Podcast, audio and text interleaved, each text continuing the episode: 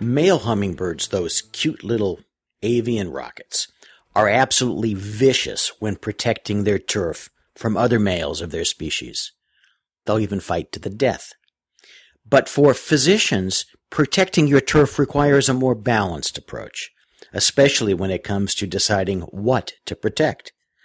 For example, some physicians believe that they will be able to forever protect the four walls of their specialty from encroachment by other specialties, or that ever-changing market forces, what Joseph Schumpeter called creative destruction, should never impact their territory.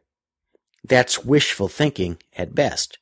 On the other hand, many medical groups have developed significant innovations that create value and can be protected.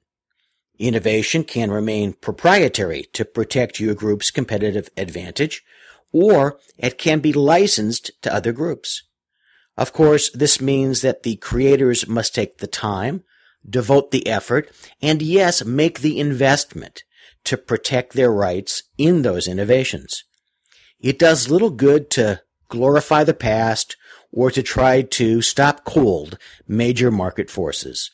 Some defense is, of course, required, but in the long run, there is more profit and sanity in innovating your own future.